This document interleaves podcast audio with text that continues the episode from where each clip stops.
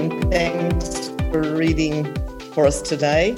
Uh, it was a reading that I chose to really uh, reflect on our theme today, uh, which is about being called to particular roles in life and particular vocations. And um, our series, which began last week with Sam's Itsy Bitsy Spider, is now continuing into the next nursery rhyme.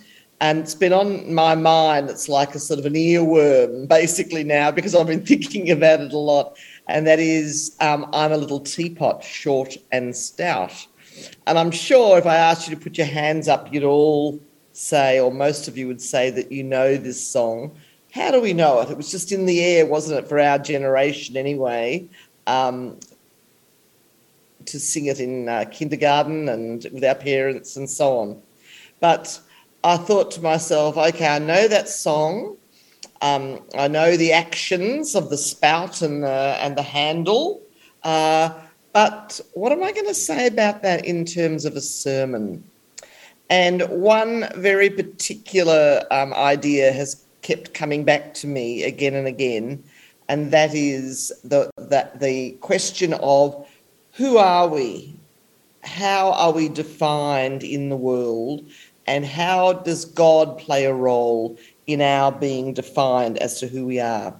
So, on this slide, you can see several questions. Who do you think you are? What do you think you are? And where is God in your definition of yourself and your roles? Just some small questions to be considering there. Now, I need to explain to people a little bit about how I move from I'm a little teapot into some of these bigger philosophical and spiritual questions. Um, and I'll do that in just a moment. But on the slide, you'll see uh, there a number of different vocations that uh, people are involved in. Um, and I'm thinking of the congregation too the scientists, the psych- social workers, the teachers, um, the factory workers, uh, the librarians, uh, the small business people, etc., etc., etc. Careers, vocations, jobs, occupations, making a living. We've got a lot of language, haven't we, for what those particular roles are in human life. They're pretty important to all of us. There's also the category of the unemployed and of people who have not been privileged enough to get a job and really want one. So we mustn't forget when we're thinking along these lines today about those who don't have a career, don't have a job, would love one. Uh, they are very much a part of our thoughts and our prayers too, because we're not defined by what we do, are we? Except that as human beings, we tend to do that, don't we? We tend to define and um, uh, place in a hierarchy quite a few people because of those roles that they play. So, who do you think you are? The little teapot was pretty sure that she or he, I don't know, how, do you imagine the little teapot, was pretty sure about who they were and what they think they do. So, next slide. Thanks, Alethea. Thank you. Have a look at these words, and then we're going to actually just in a minute or two play the song because I've got some questions to ask this little teapot. I'm not completely sure that the little teapot is always as, what should we say, humble and um, thankful for what they are and, and what they do.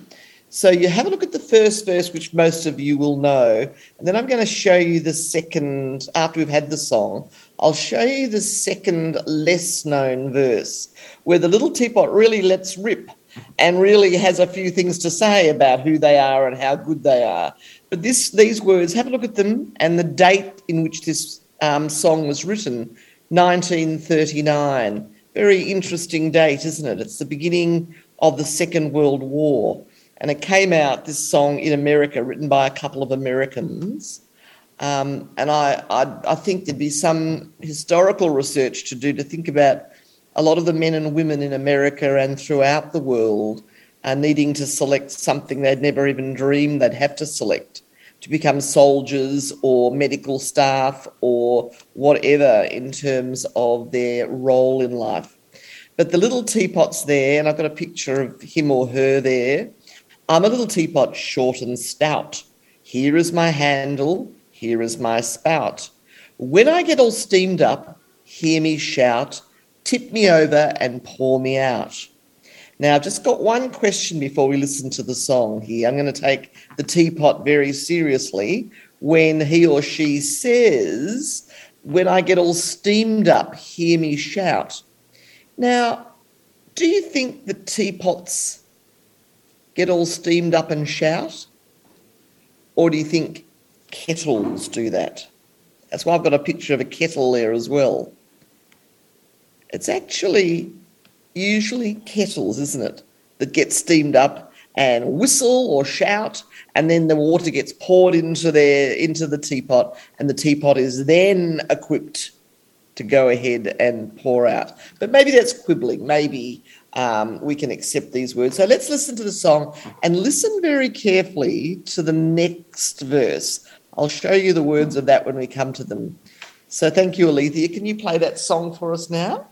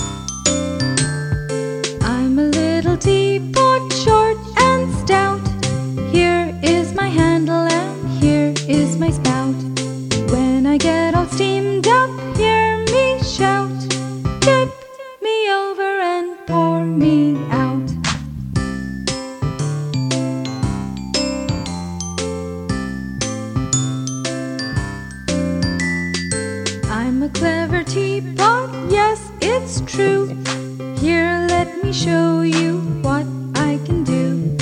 I can change my handle and my spout. Just tip me over and pour me out.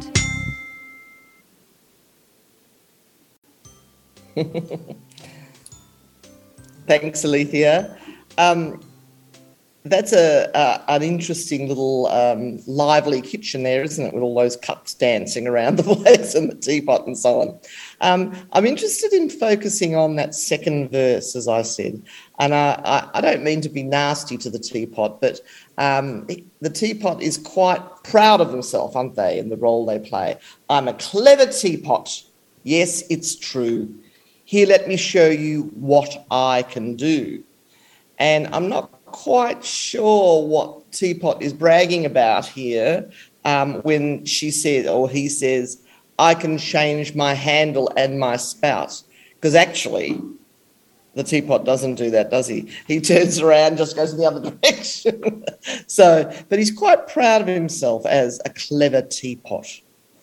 Now, I wonder when we're thinking about who we are, I am a teapot. I am a doctor. I am a hard worker. I am a mother. I am a, um, a gardener. Whatever it might be that we describe ourselves as in our role, where do we give the glory to? Who do we give the glory to? How do we come to be where we are and who we are and the roles we play? Is it just accident or some teacher happened to mention that you might become a psychologist or some teacher said you'll never make good you'll never you'll never be anything um, what are the factors that played in your choosing of your job or your career or your role in life? Um, it's worth reflecting on because we're going to think today a little bit about um, how God is involved in those questions of who we are and what we do. Um, some of you will be in the position of looking back on those choices that you've made. I'm in that position now. I'm retired as of last October, and it's a new role, and it's a very interesting role, but very different to where I was, say, five years ago or 10 years ago. Um, and just in terms of my own career, and I'd use that word, I always, always believed that God had directed me and led me and strengthened me and encouraged me in the career that I had. It was very, very precious to me, and um, I, I had to grow into it and I had to learn so much. But from a very young age, I knew that that's what I wanted to do to be involved with literature and teaching and language. Um, I wonder how many of you would, looking back on your choices, be able to celebrate and um, hold up before your fellows and before God um, the, the richness and the loveliness of the roles you took on. I would hope it's all of you. But I am aware that in the world there are many people who don't have that luxury of um, choosing and becoming and having a, a vocation, as it were. Um, there are many people who are unemployed, as we said, and that it's not it's not always easy to be uh, moving into a career and a job that you you love and is is more than just making a living.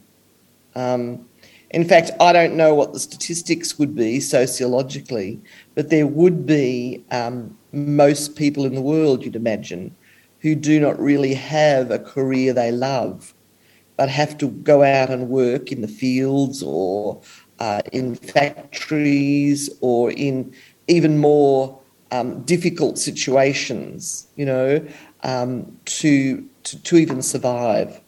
So we need always to keep those people in our minds and hearts as we're thinking about this. Except that we don't want to lose the vision of God as the one who doesn't tell us what to do, but God as the one who directs us towards the fullest version of ourselves that we can be. I think that's probably the best way I would describe um, God's coming into our lives when we're little and um, giving us certain skills, giving us um, abilities, and those people who become our mentors and those who encourage us on the way if we're lucky enough to be in those situations. So I want to think about the, the biblical questions here, the biblical references to roles and jobs that people have. Can we go to the next slide? Thanks, Alethea. This is the reading that Amy read for us today, um, and it's very well known to you all, isn't it? It's something that um, we all heard about as we were growing up. That here were these supposedly simple um, fishermen commercial fishermen making a living with their nets by the sea. And all of a sudden, this man comes along and with full gravity and full um, knowledge, as Jesus had, he chooses them to move into a path they never even dreamed of for themselves, to become fishers of men, the souls of people. That's a fairly big jump, isn't it? It's a fairly big role to take on. I think this this passage, just a few verses here that I've extracted, um, is notable because it leaves out so much, doesn't it? If we just apply an everyday suspicion to this verse, these verses, what do they tell us? They leave out a lot, don't they? Did they know Jesus before he came along the shore? You'd presume they did, or they knew of his work and his uh, reputation. Did they have an inkling of what they were going to do uh, in becoming fishers of the souls of people? Well, they'd probably have a bit of a glimpse, but maybe not the full picture, right? Um, and we do also get an extra dimension here, don't we? That the fishermen um, left their living, left their nets and their boats, and also their families. And they left their father and they went off following Jesus. That's a huge leap, isn't it, into the unknown. I wonder how many of you in your careers or jobs or um, in what you've been involved in to take on certain roles, um, what sacrifices, what pains, what disciplines, but also what joys you experienced in taking those roles on. I believe that we don't talk enough about those things with each other. We don't uh, share with each other what a lot of those decisions and then life experiences have meant to us. And I think we could do more of that um, in sharing with each other the roles and the, the occupations, the vocations, the careers that God has enabled for us. So let's have a look at the next two verses, which will add a couple more dimensions to what we're talking about today. So the little teapot was pretty certain that they were very clever and that they could change directions and they could steam up and they could sing, and that's okay. We'll forgive the little teapot. But we need to, I think, the um, point of this whole message today is we need to think about um, just how God has figured in the plan of our lives and to respond to that, to acknowledge it and to respond to it fully. So let's read from Jeremiah 1 5, first of all, a verse that many of you will be very familiar with. God speaks to Jeremiah and says, I knew you before you were formed within your mother's womb. Before you were born, I sanctified you and appointed you as my spokes, spokesman to the world. That's a pretty heavy calling, isn't it? That's a, a, a, a being appointed even before you're born, even before you're conceived to become the spokesman of God. Those verses are beautiful, aren't they? Um, I knew you before you were formed in your mother's womb. Each of us is known by God. Now, that's a very big claim that we as children of God make. Um, it's a very big claim. If you claim that in front of non believers, they would find it very peculiar, many, wouldn't they? they would see it as so you think you're better than everybody else. You're blessed by God, but the rest of us just get a job. It's a very big claim, and yet we want to make it, don't we? We want to say that with every fibre of our being, God has been there in our decision making. But just how that happens is something really intimate and something really um, that we need to continue to converse with God and with each other about, and to thank God for uh, what roles we've ended up playing and, and what careers we've taken on. But there's a clue in the New Testament that I want to read to you. Not a clue, but actually a, a further step. We can just rejoice that God knows us uh, even before we're born and we do do that. So rejoicing in that intimate knowledge of God. But in Corinthians, Paul says this 2 Corinthians 10 13. But we will not boast of authority we do not have. Our goal is to measure up to God's plan for us.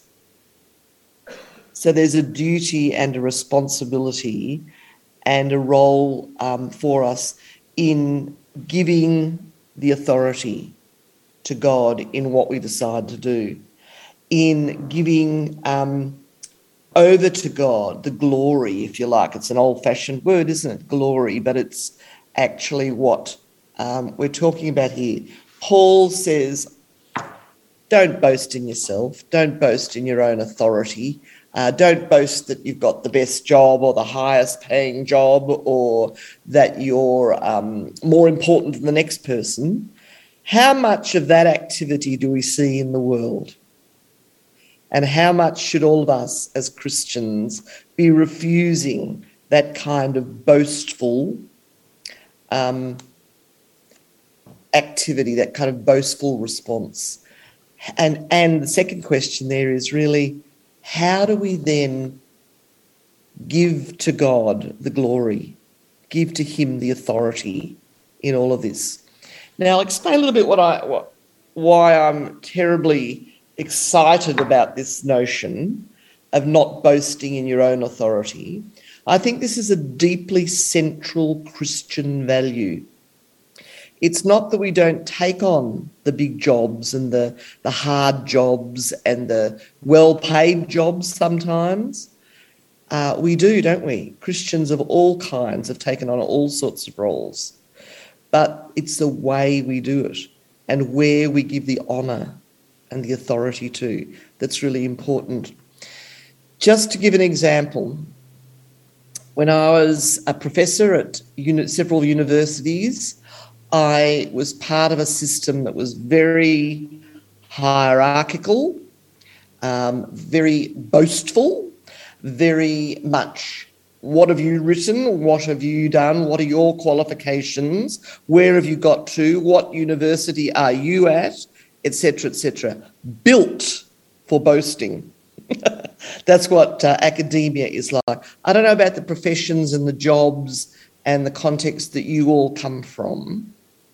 Uh, I'm sure there's similar kinds of taking upon yourself the glory, the um, authority uh, for what you do. It was very much that way in universities. And if you were a person who wanted to say, but not me, it's God who speaks here, or not me, but I give the glory to God in anything that's happened to me, you would have been seen as extremely peculiar. Um, and that happened many times in an academic career for me, uh, because that's not the way that people see success, is it? The way people see the roles that we play. Um, it's you yourself who've done it. And isn't that fantastic? Now, um, if I said to you, I don't know how many of you would agree with this, I think quite a few of you would, um, that we don't boast. It's not in our own authority. It's not even in our own strength, but in God's plan for us and God's leading of us that we ground our humility um, I personally see that as an incredibly important um, basic Christian value uh, that we, we all share. But it's something that's quite difficult to um, explain outside of our Christian faith, isn't it? Um, I don't know whether you've experienced that difficulty, but it's uh, something I, I certainly have. Can we have the next slide? Thanks, Alethea. So I come back to these questions, and we're going to have some time at the end of this message to consider some actions we might be able to be involved in. So when you think about who you are, I don't mean it to be I'm a scientist, I'm a successful businessman, whatever. That might be part of the picture, mightn't it? But who do you think you are in God's eyes? Who have you been and who are you in the roles you play? Because God is concerned with them. God has that as part of the plan in your meeting with other people. I think we all would say yes to that. But what do you think you are? it's not the job description that makes you what you are, is it? That's part, part of it again.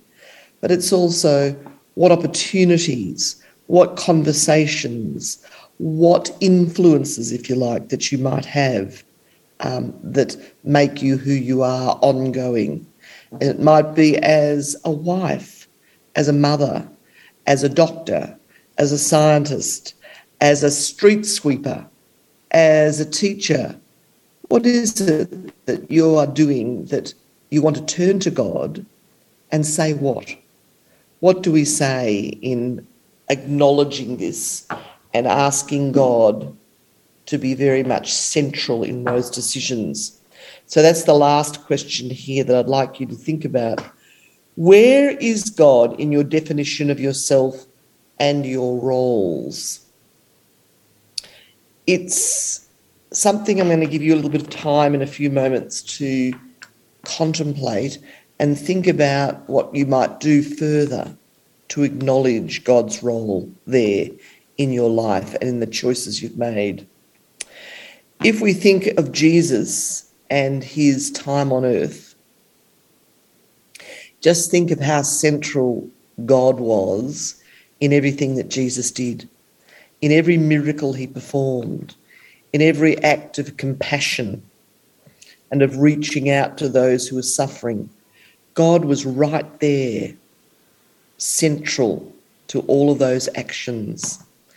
And we often forget that, don't we? Or at least I do, and I need to be reminded and remind, um, reminded by God that it's not my own strength, it's not my own struggle, it's not my own achievements, but is actually um, God in the midst of all that we do that defines us. That isn't a huge privilege, isn't it? That's a huge um, claim, too, uh, that we're making. But it is congruent with everything that Jesus taught us that we are His and He is ours, and we can rejoice and acknowledge that in all sorts of ways. Sometimes hard to acknowledge that, maybe not to ourselves, but to others who don't believe. How do we do that? That might be part of what you think about today when you think about what extra step could I take in acknowledging God acknowledging to God and to those people we meet the centrality of God in our definitions of ourself. Now, I don't mean to have been cruel to the little teapot, but maybe uh, there is room for saying, I'm so terribly clever and I can do all of these things. And we do do that. We rejoice in what God has given us, the skills we've got, um, and the, the ways in which we can be a certain way.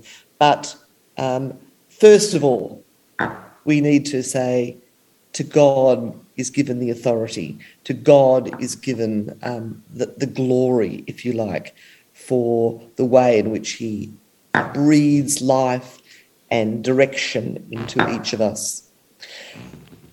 Just before we uh, take some time to think about and maybe think of an, an action that we might want to do in the near future, let's pray and thank God for his authority.